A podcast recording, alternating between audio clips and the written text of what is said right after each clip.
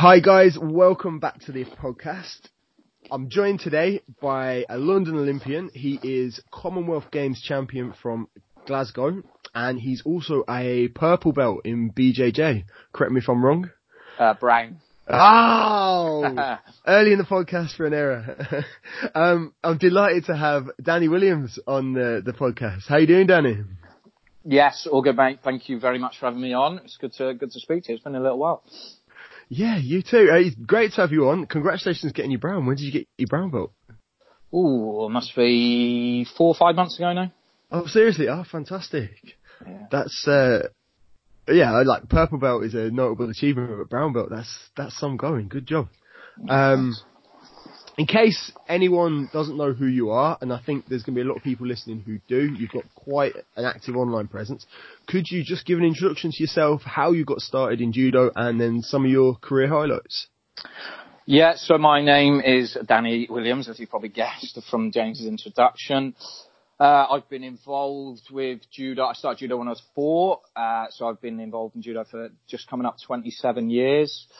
I have been a British senior squad member for the last 11 years, spent the majority of that at uh, British senior number one, um, 10, 10 major international medals, uh, yeah, rep- represented Great Britain at all the major events. Um, very fortunate to be supported really well at Camberley Judo Club for the last 11 years as well. And kind of, as James and I were speaking before the uh, podcast, just in a bit of a weird spot probably in the twilight uh, twilight period of my fighting career. Um, but I'm also doing a, a, lot of coaching with the kids and the recreational seniors at Camberley, so I will still be heavily involved in judo if I do not compete again. Um, and yeah, and we'll kind of see where this uh, where this road over the next few months takes us. Fantastic. So, what are some of the like highlights, the standout moments of your career, if you will? The Olympic Games would be the main one. That's the one you, you start. I don't know about you, James, but my fir- I first watched the '96 Atlanta, uh, Atlanta Olympics. Um, you know, my mum, who's always a bit of a believer, you know, she turned around to me and said, you know, you could go to the Olympics someday if you want. And kind of the, the seed was sown then when I was seven years old. So you know, I was 20, 23 when I competed in London. I think uh, one or two years younger than you. um, and yeah, to me that you know walking out into that stadium for the opening ceremony and you know getting all your gear, every every every part of it was just monumental. Ah, totally. Like it was incredible experience personally. Um, but it's similar road. Like I didn't watch the judo in '96, but it was watching Michael Johnson in the win the uh, 400 that made me go, oh, this is what the Olympics is about. Mm. Um, and you're very kind to say there's just one or two years between us. I think it's more like uh, six or seven. But um, cool. So, um, talk a little bit about how uh, I mentioned it, how vocal you've been as an athlete, and that's where some people know you from. Um, you have or have a blog that you are periodically very active on. I don't know how regularly you're blogging at the moment. Um, but I know over the years you've quite opened yourself up. You've been very honest on there. Um, how did you start building that kind of online presence? What made you think about yeah getting yourself out there online?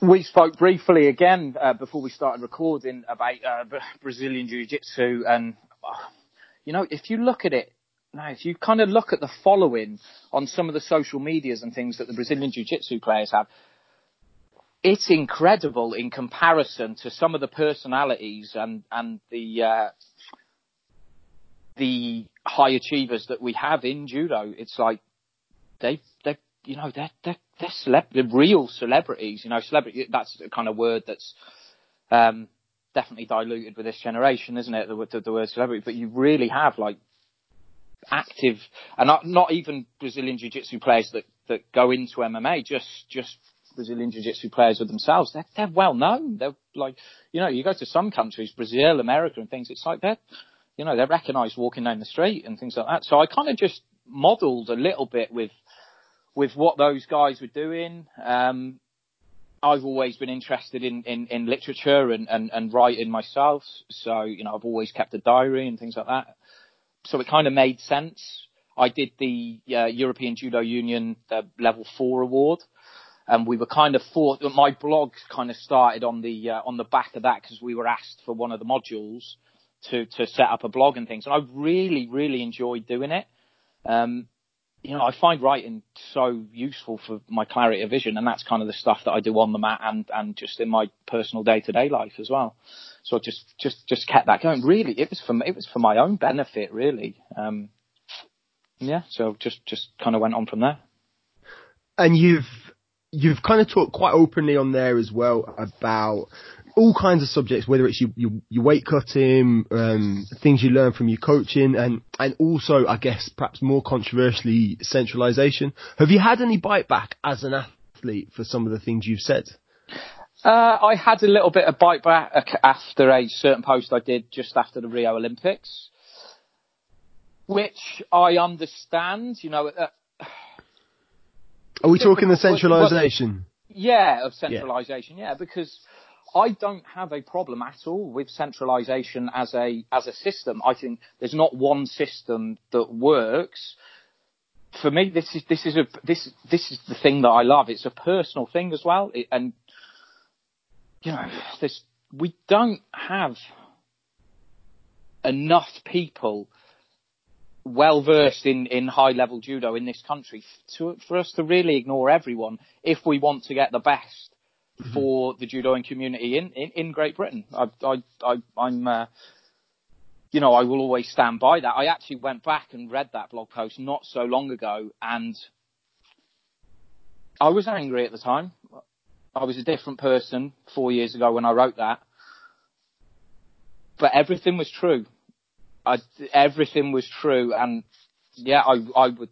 If if someone was to pull me up on that now, I would stand by every single word word that I wrote in in that post. Okay, I think what I like about your blog, and again, you've touched on it in terms of the BJJ, and it's similar reasons to why I started uh, the podcast, is that there isn't enough media out there for judo. You know, there's so much about MMA, there's so much about BJJ, and I think there's nothing for judo, and it's great to hear kind of like other voices other than the echo that you get from the the BJA or the stuff that gets put out from the IJF. There isn't really a fat lot from other voices, and there's so much space for that. And I think a lot of your stuff again is I've said it two or three times already, but you're so honest, you're so open about it. It's really refreshing to read, and I think if you go on some like the Facebook forums, people appreciate how open and honest you are about it. Um, so whilst you might have had some bite back from the governing body, uh, I hope that you have seen that there's a lot of support as well. Yeah, and I, I never went out, if, if that is the case, I never went out with the intention of doing that. You know, I, judo is in my bones. Um, and I grew up in, in rural Shropshire, uh, where where there was no high level judo. You know, pretty early on, I was having to travel to to Kidderminster and then to Wolverhampton. Um, you know, which which was an hour's journey each way to to to kind of get to to some competitive club. You know, obviously I. I spent my junior career with. Uh, I was I was very fortunate to, to spend my junior career with Bill Kelly at Wolverhampton. Um, but I appreciated being at a decent club because for such a long time I was just at a recreational club. And, you know, for me, I, when I think back about those times and there's so much I can link back to that now, the things I'm writing or trying to do with the kids in Camberley and things. And, uh, you know, I wasn't, oh, everyone should be included mm-hmm. within a, within a system. I feel like there's been a lot of backs been turned on um, regards to the centres like Camberley, like Bath, like like Scotland. Um, I'm trying to. It's, it's hard to vocalise what I'm actually trying to get across. I'm just very, very passionate about it, and um, and I think that comes out when I, when I write when I write those blogs. Um, ah, no, it's it's true. Like you're you're a voice for a lot of people who um, found themselves in a situation straight after Rio, where they were being told they needed to do a certain thing that would completely disrupt their lifestyle, their training, their, you know, all these kind of things. Um, from a What- selfish perspective. Oh, sorry, carry on. Uh, yeah, sorry, mate. No, what I was going to say with that for me, it was um, people that become in charge. You know, it. I'm not. I, I won't uh, name this person. He's a friend of mine, when I, he was a, a a senior in his twilight years, when I was very young on the senior team, said to me that like it, it was kind of when one of the the group of people that were in charge at one point got got outed, and then someone else came in and things like that. And I was like, "Wow, that's a big thing."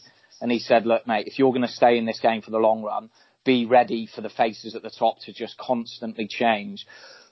But what what I think, and you know, probably something else that I wanted to talk to is kind of the, you know aftercare for athletes, which I think actually think the BJA get a lot of harsh criticism for that. It's kind of we all have to take responsibility for our own well-being, um, but it seems like it was just one group would come in, cut, and it was like, right now you've got to do everything we said when and, I, and I'll just use myself for example, but there were a lot of people in the same boat when when the new national centre was up. You know, I was being asked to relocate for, you know, and I wasn't a world medalist, so I understand the money's not going to be fantastic. But I was being asked to relocate again. You know, I'd already packed my bags under under one kind of uh, let's call them a sporting establishment, for example, that promoted full time training, that that wanted all that. You know, I left Shropshire, I left my family, I left my job, I left the the college course that I was on, left you know, um, moved to the other end of the country, and then kind of just got settled, was making friends down there, kind of had a bit of a support network around me, and then I was asked to axe that and do it again. And you know, it wasn't just me; there was many, many people in the same boat. And I thought that, you know, I really thought that was wrong. Is that the transition from Dartford to Walsall, that kind of period? Correct, yeah. yeah. Yeah, yeah, Um, I think And from I a, didn't, I don't have, a, like I said, I don't have a problem with the setup of the national centre. But I think there has to kind of be some, not a grey area, but like a filter in period for, for athletes that have already made those, they've made those sacrifices. Yeah, definitely. From a selfish point of view, I was well kind of retired, never like to say that word, by the time uh, uh, Rio had finished and they were saying that now this is the cut-off point. Um, I am quite interested to see the outcome of what this program can achieve. Um, but again, from when I was in the same boat and they were asking everybody to move down to Dartford, I knew the attitude that I took to that, and I, I also know that I didn't move down to Dartford because it's it's asking you to uproot, you know, everything that you've basically put in place because you think is going to help you achieve the goals that you want to achieve. It, and, and that's it. And I, I, I asked myself some, uh, you know, some some hard questions with stuff like that. But it's like, if it was for somewhere that calls itself a, a, a world class performance centre, you know, I looked at it and it's like, my coach is better than anyone there. Mm-hmm. My training partners at the time, because you know, in all fairness, there, there's some there's some good players in that national centre. There's some good players now, but at the time, my the, the, the bodies that I had at Camberley were, were far superior to anyone that, that that had said that they were going to be moving to the to the national centre or anything like that. My strength and conditioning coach, I think, is is you know Ben Rosenblatt's one of the highest regarded strength and conditioning coaches in the country. It's like you know no box was was kind of you know for me to go to the centre, not one box was ticked. Yeah, I know what you mean. Not wanting to, I, I feel we could spend a long time on centralisation, and I kind of want to talk more about what you're doing at the moment. Now, I know you've blogged very recently, but I am more interested in the stuff you're posting on Twitter at the moment, the kettle classes, which um, I think are, you know, a fantastic little addition to that kind of like online knowledge, uh, that kind of online judo knowledge that a lot of people might take for granted. I think it's self-assumed and certainly personally watching it, I have learned a lot of some of the things I do already because they're just things that I've picked up, but I haven't been able to vocalize them. And I think going back to my own coaching, I'm definitely going to think more about them and introduce them as ideas. Um, if people haven't checked out your kettle classes, go and find you on Twitter. I don't know if you've posted them elsewhere, but I do think they're great. First thing I want to know though is how many times do you have to boil a kettle to get a take? Because I know it would take me two or three goes to get it down. And that water's boiling quicker and quicker every single time, isn't it? Mate, the first, the first couple, like, 10 takes. Yeah. But to be fair, I kind of, kind of, kind of, um, kind of got sussed what I was doing and I, I virtually get them all in one take now, so. Is that refilling the kettle every time for the first uh, few? Yeah, yeah, it is. Yeah, yeah. Getting shouted at, shouted at by the missus for wasting water. So. um, why? That? all, all, all of that came off the back of so what we were talking about before. You know, when I said um, I've been thinking a lot about kind of my my early days in judo and things like that. It's you know I missed a lot of that. The club that I started at was very much like we did bits of kata and things like that. Um, you know, the basic fundamentals of fighting judo Yeah. you know, just weren't there. And I, I, I do read a lot and, um, I re- like some business coaches and, and people like that I'm, I'm fond of, like one guy, Greg McKeown and, uh, Dr. Benjamin Hardy. And, you know, it comes back to that thing, you know, now I'm coaching, co- coaching the kids. It's, I do love that thing, you know, if you can't explain it to a kid, you don't understand it Yeah. you know, and then when it's like all those things I take for granted, you know, like, oh, just, just, just pop the grip off here. It's like, well, how do you pop the grip off? Just step here. How do you step? You know, something, it's so, so basic, but it's massive. It's the, it's the roots of everything we do. Totally. My own experience of coaching like adults, but beginner adults at university is it's exactly the same. I've got so much more insight into my judo because you then go, oh, actually, I have to explain why this works as a principle, as opposed to going, just do this. Yeah. And yeah, Com- complete, completely, yeah. I mean, Ben Rosenblatt used to say to me, um, you know, when I kind of I went from trying to lift 200 kilos on every exercise to actually being out tr- trying to learn how to do lifts correctly, so so weightlifting effectively. You know, and he used to say about o- owning every inch of the lift. It's kind Yeah. of that's that's what I want to do with my coaching now. It's like I want to own ev- everything, everything that I show. If I'm questioned on it, I want to I want to be able to un- understand that. You know, I don't want there to be to be holes in my in my game. I think that's a great attitude to have and really insightful as well. So, and, and I kind of expresses like similar viewpoint. We had uh, Vince Skilcorn, another one of your Camberley Yeah. crew, um, Camberley coaches on recently. And again, he's very insightful as a coach. Is there something about like what Camberley's got at the mo- moment that is kind of creating that as your new next generation of coaches? Um, it's a hu- Cam- Camberley's a it's a club, but it's also because of the full time centre. It, you know, it, it's no different to what you guys were doing up in Scotland. Yeah, you know, and, and and what people like George and Billy have always done. It's people will flock there when there's quality, and and you know something else kind of linked to the to the other stuff we were talking about about like national setups and things like that. It's you also have people that care about you. You know, I feel safe in Camberley as well. Um, and you become a family, don't you? I mean, you think of your training, the, you know, the training group, you, uh, you know, when you, in your full-time days and things, you, um, you know, they, they, they become your family as well. So it's kind of, we've all grown together and we all learn together as well. And obviously, you know, Mark, Mark set it up, who's, you know, one, of the, the best coaches that, that Great Britain's ever seen. Um, and now Luke, who who you know is is, is right up there, and uh, you know is a world class coach, and you know, so we're all getting good instruction, and we just, you know, we add, we learn, we, we learn what we're taught, and then we add our own little bit, and then we pass that on, and you, you know, like Luke says, you know, he always says to me, you know, you, you teach someone all that you can know, and then they add their own bit on, and you know that that that will just keep growing and growing and growing as it gets passed down. So who do you work with? What age group do you work with when you're there? So I, I work with the um, between five uh, five years old and, and twelve years old, and then I run a, a recreational senior session because obviously the kind of the the Tuesday and Thursday night and Wednesday morning randoris. Um, you know, if you're if you're not a judo person, rand, randori is uh, effectively sparring.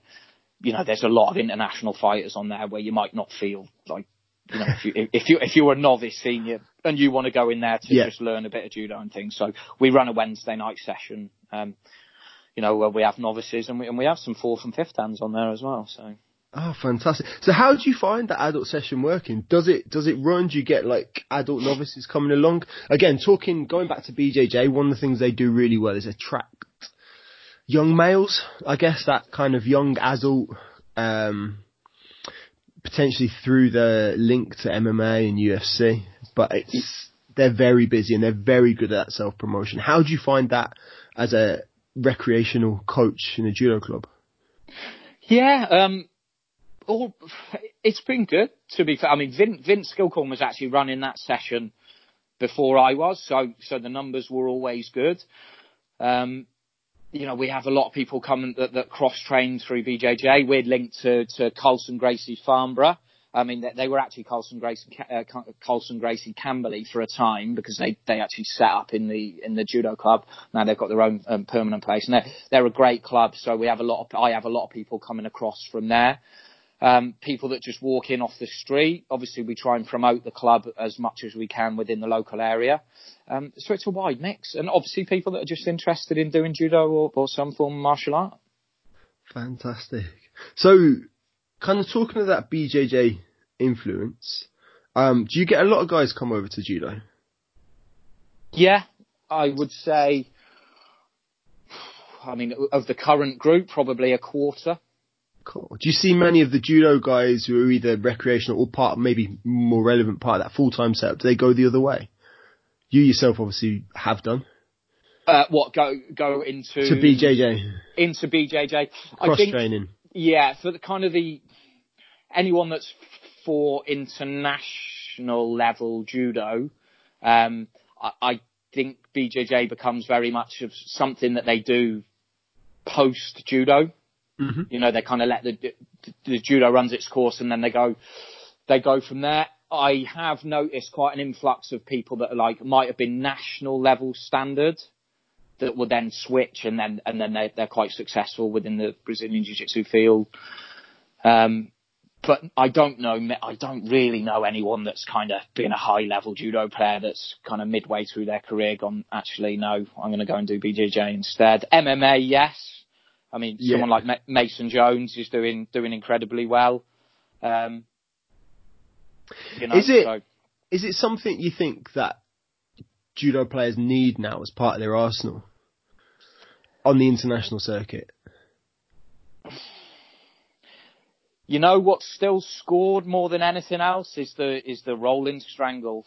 You know, you, st- you still see it those old techniques, those old safe effective mm-hmm. techniques will still work. Yeah, I probably think just a bit of understanding. Where I think BJJ for judo, now there's loads of people who sell the judo for BJJ, but I actually think learning the what BJJ is really good is kind of like all the fundamental movement stuff, like the hip escapes, the back shrimps, the heel drags, the kind of deep half guard is a great position, I think, for judo. You know, if someone's trapping your, you know, if, if someone's trapping your leg, how to free it correctly yeah. from certain different positions, or if you're underneath, fighting your way into that deep half guard so that you're in a really safe position to wait for mate, wait for the referee to stop it and stand up.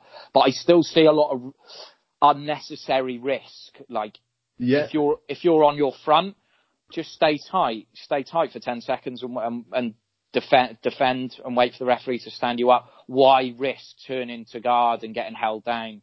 Um, I kind of think with both of them, if you're cross training for predominantly one for the other, like now, I practice Brazilian Jiu-Jitsu because I love Brazilian Jiu-Jitsu, you know, and I love judo. But there was definitely a time, for a long time, where I was going and doing Brazilian Jiu-Jitsu classes to directly benefit my judo, which it was going to anyway.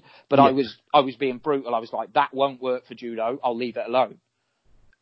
Um, and you know, I kind of think pretty much everything that they teach up to blue belt is really effective. How to how to defend your hooks, how to escape your hooks. Yeah. Simple, but anything up, anything kind of after blue belt, really, is it worth the time?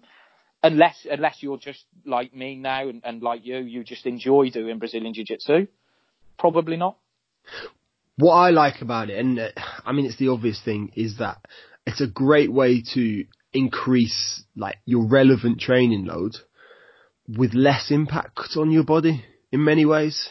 Like the, the, the culture of kind of Brazilian jiu-jitsu of the, the whole rolling culture where you can yeah. practice a bit safer. You know, yeah. that's probably kind of what the traditional randori was meant to be. It wasn't always just going and having a good good punch up and getting a sweat on and yeah. Um, you know, they, they, they tend to practice a lot more, um, which is good. I, I and I, I, I find not all, but some people within the judo community can be quite ignorant of actually judo could learn quite a bit from Brazilian jiu-jitsu. Oh, definitely. Um, there's there's so there is what you say is true. There's so much that's transferable from one to the other in both directions. Um, I think you need that filter to understand what is relevant and what isn't relevant.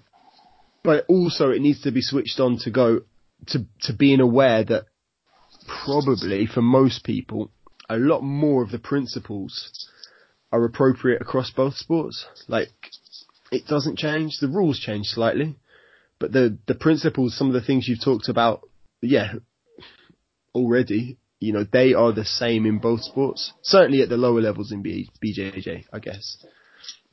Yeah. Def- defend, defending from half guard, like, I mean, I'm terrible. I go every now and then because I, I, I really enjoy it. I learn something every single time, but I don't go consistently enough to, to get any better. Still rely on, uh, exploding out of positions and uh, yeah, the headlock and the arm wrench. Yeah, I still, still have to put, I still have to pull that one out out the bag every now and again. Um, what do you think the influence is though? Is there, can be, people learn from BJJ wider than just the on the mat stuff? Again, we've talked a little bit about the way they go in for the marketing style. They're very professional, um, in the way they run their clubs. It doesn't tend to be volunteers just doing a Tuesday night you know, BJJ tends to be a professional coach. They charge a little bit more and they run a club five nights, five days a week, seven days a week.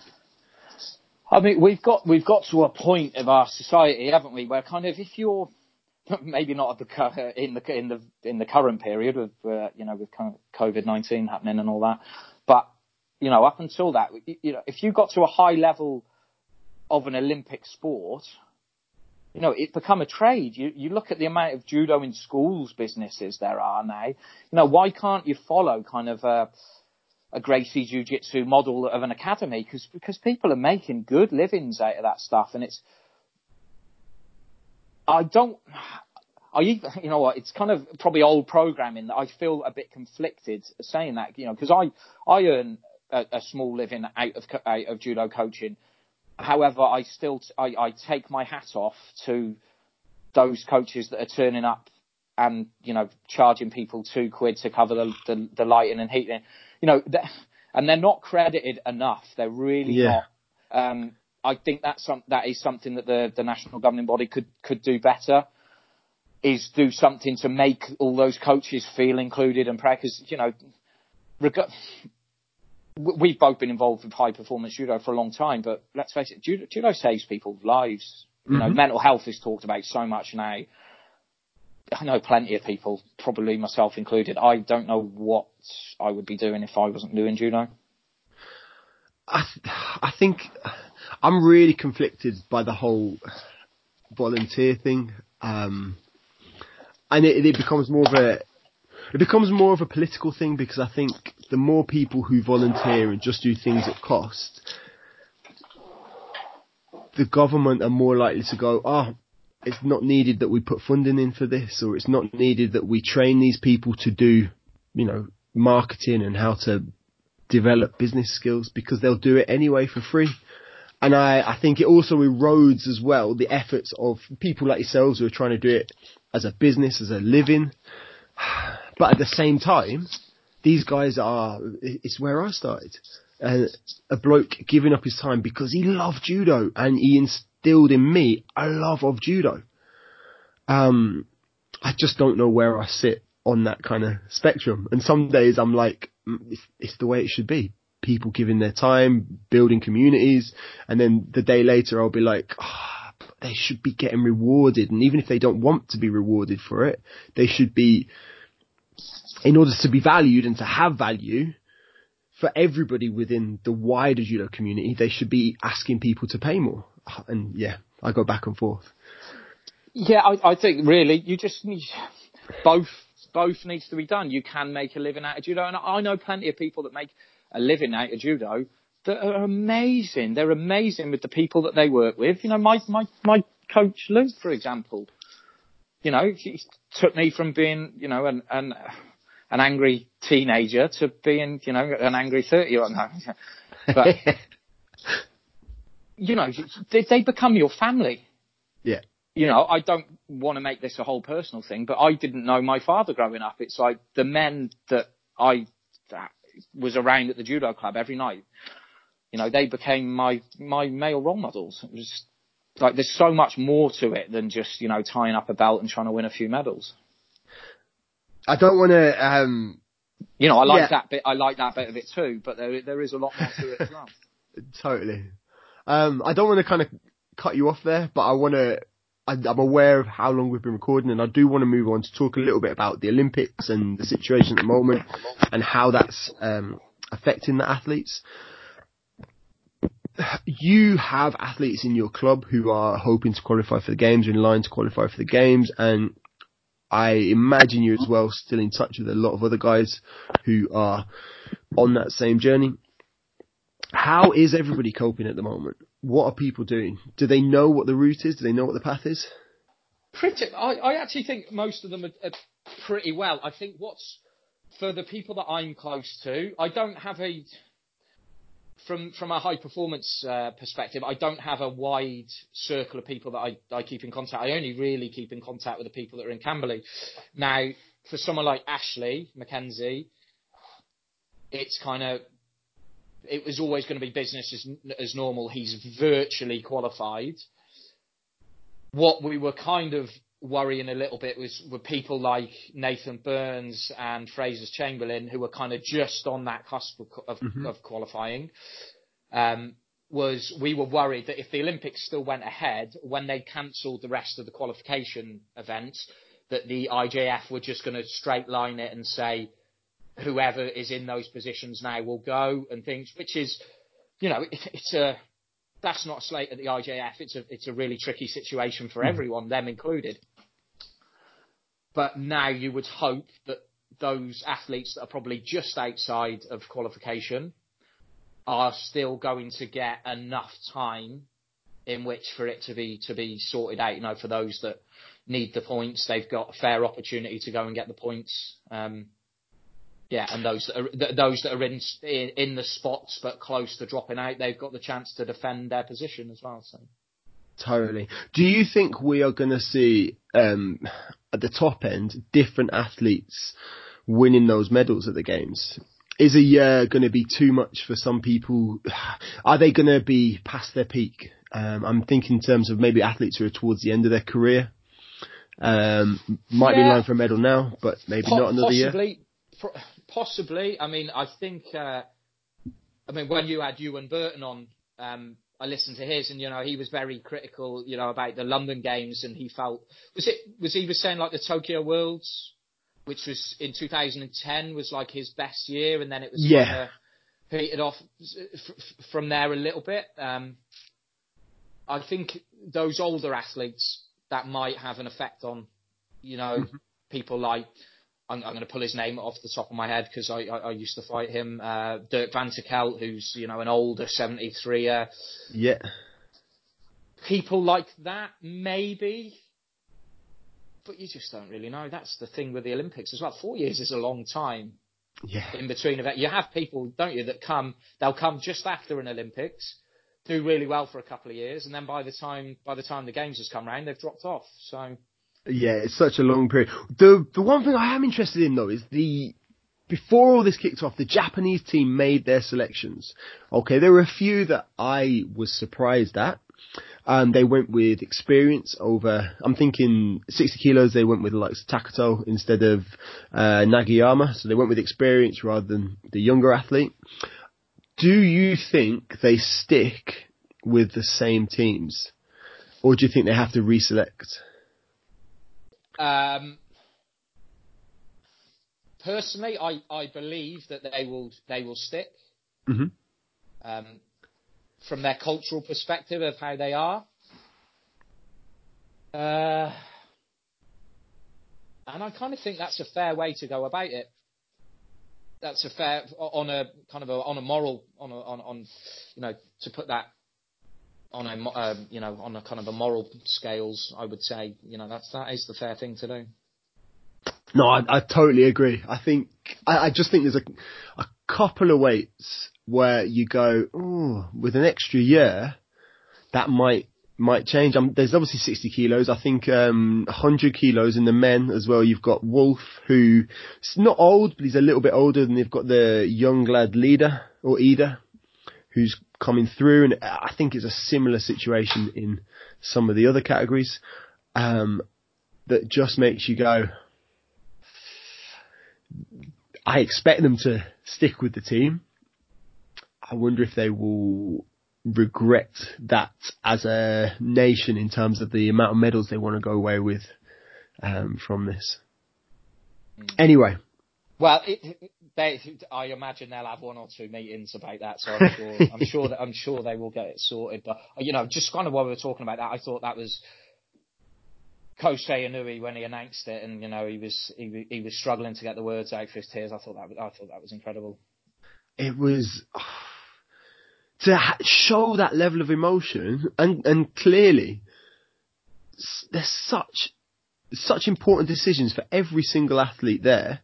And I mean, I can totally understand how he felt that emotion, why he felt that emotion, but to show that level of emotion, I think impressive in a way. Like it makes you go, yeah, he's a, he's a real guy. He's not afraid to be open he like was, that. He's, he's passionate about Oh, judo. yeah. He's passionate about his players, and he's think, you know, and Yes. it, it it did make me think. You know, we have so many passionate coaches in this Mm-hmm. country as well, and you know, I don't want it to seem like I'm attacking the, the centre, especially the, the players at the centre. You know, I've, I've got nothing against anyone that, that, that trains there and competes there. It's, uh, you know, choosing to do judo as a full time thing is not not easy. I, I, you know, I take my hat off to anyone that makes that decision. Um, but there's been a number of coaches that have come on and used the national positions as a stepping stone to something else. Mhm. You know, where you have quality coaches in other parts of the country, world class coaches that have made it clear that they're they're they're in judo, they're and they're they're going to be coaching in Britain for the long haul, yet constantly overlooked. And you know, I, I you know, Yeah. I, I, I I don't agree with that at all.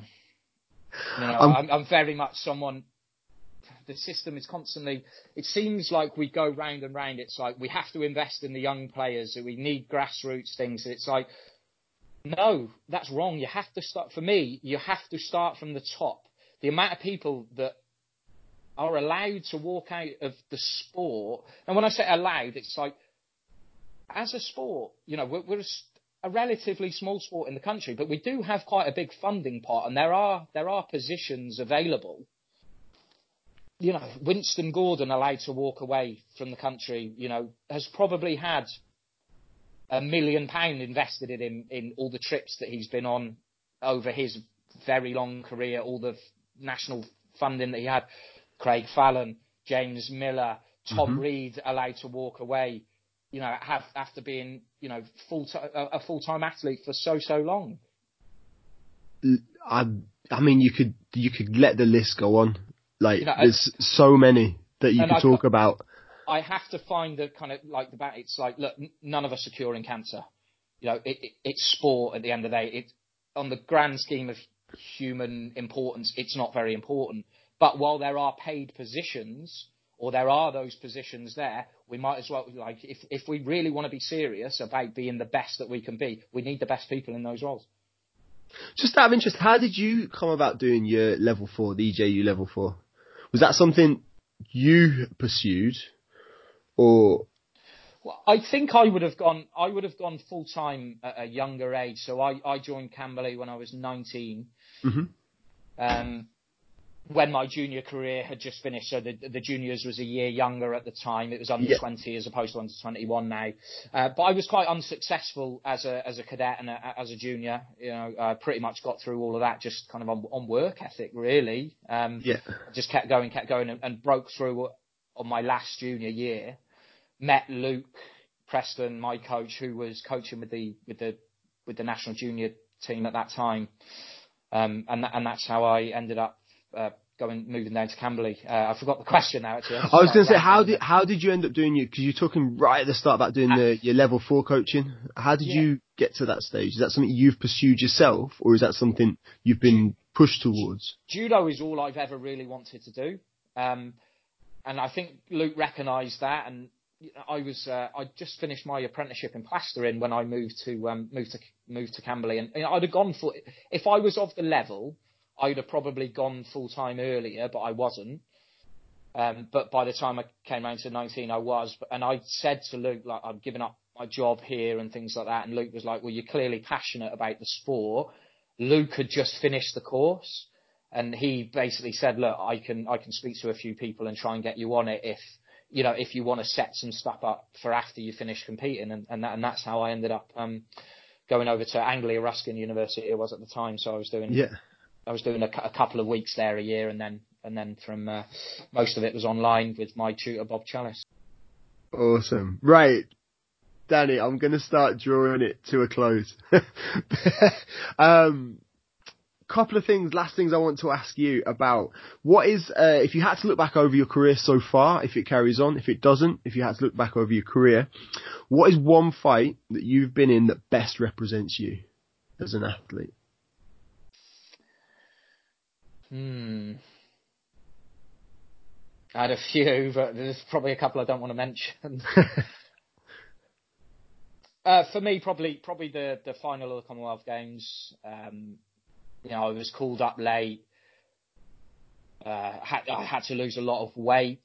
Um, you know, I, I felt like I, I made the mistake of throwing my opponent for waza-ari in the first exchange and then just just came came under a, a, a barrage. You know, I was spinning off every spinning off attacks every other exchange, and you know, for me, it was always. Um, you know, I, I can look at myself in the mirror and say I worked as hard as I could, you know, and I had to work very, very hard to keep that score that day. Um, yeah, so I'm going to go with that one. Awesome. How was that? Uh, just out of interest, something I've not asked you about. It's a very significant milestone, I think. Winning the Commonwealth Games in front of a relatively home crowd. Um, how was that for you? Yeah, it was it was brilliant. You know, I was more happy for my family. You know, my whole family were there.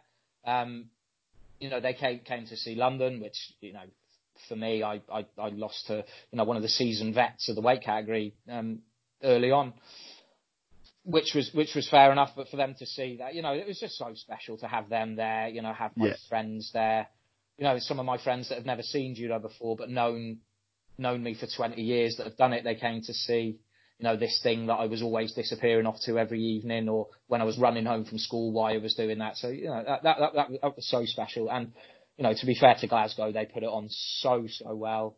Um, I remember coming off one of my fights actually and seeing you were just behind because you just had knee surgery, had you not? Yeah, I had, yeah.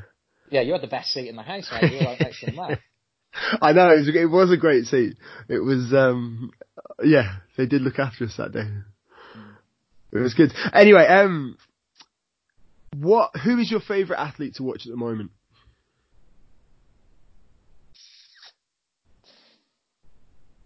Hmm, I would still say it'd be Giorgi Zantaraya. Amazing. Yes. Superb. Very exciting fighter. And if we are talking about at the moment on the Twitter for the the podcast, I am running a best of the decades through each one of the categories. By the time this comes out, we will be nearing the end, but I'm going to run um, an overall uh, athlete of the decade for 2010 to right up to the start of 2020. Who has been your athlete of the last the whole decade? Who's stands out for you?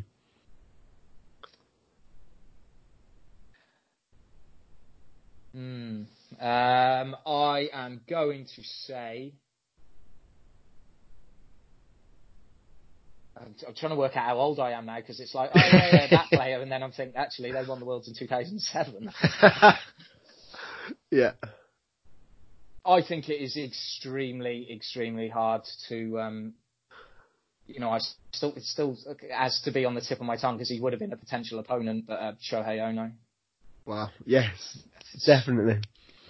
Um, you know, in, in, you know, and I'm not being biased that it was the weight category that I fight, but those middleweight men's categories, you know, they're so so competitive, so competitive. I mean, people talk of, of Riner, but you know, there's a massive body weight difference. Yeah. Uh, uh, uh, to to be that dominant and to go into tournaments and look like you're not even breaking a sweat. I mean, that's just insane. Yeah, definitely. I, I, Ono is an exceptional athlete, and I think at the moment he's got to be the favourite to come away with a second Olympic title at 73s. Yeah. Um, could you see him going another Olympic cycle? He's still relatively young, but obviously this is this is Tokyo. Would you think he could get a third Olympic title, be up there with the likes of Nomura and potentially Teddy? Well, it's funny you say that. Nomura, I believe he's from the same uni, isn't he? And they they ah, they're both okay. they're both in Tenri and they tend to keep training very hard, um, and they tend to stay active there. So that it would not surprise me. Amazing, right? Um, Danny, are you promoting anything at the moment? Are you doing masterclasses? Have you got anything going on that you want to plug? Well, mate, I'm currently sat on the sofa trying not to eat myself into oblivion. Um, when it when all this stuff is over. yeah, uh, I will be. If if I could just promote um, my my social media account, so pretty yeah, much yeah. Facebook, Twitter, Instagram. It's nice and simple. It's D Williams Judo, and then my website Danny Williams GBR. GBR is in the Olympic code for Great Britain, so DannyWilliamsGBR.com. Amazing, Danny. Thank you so much for coming on. I really appreciate that. You take care. All the best. cheers. Take it easy.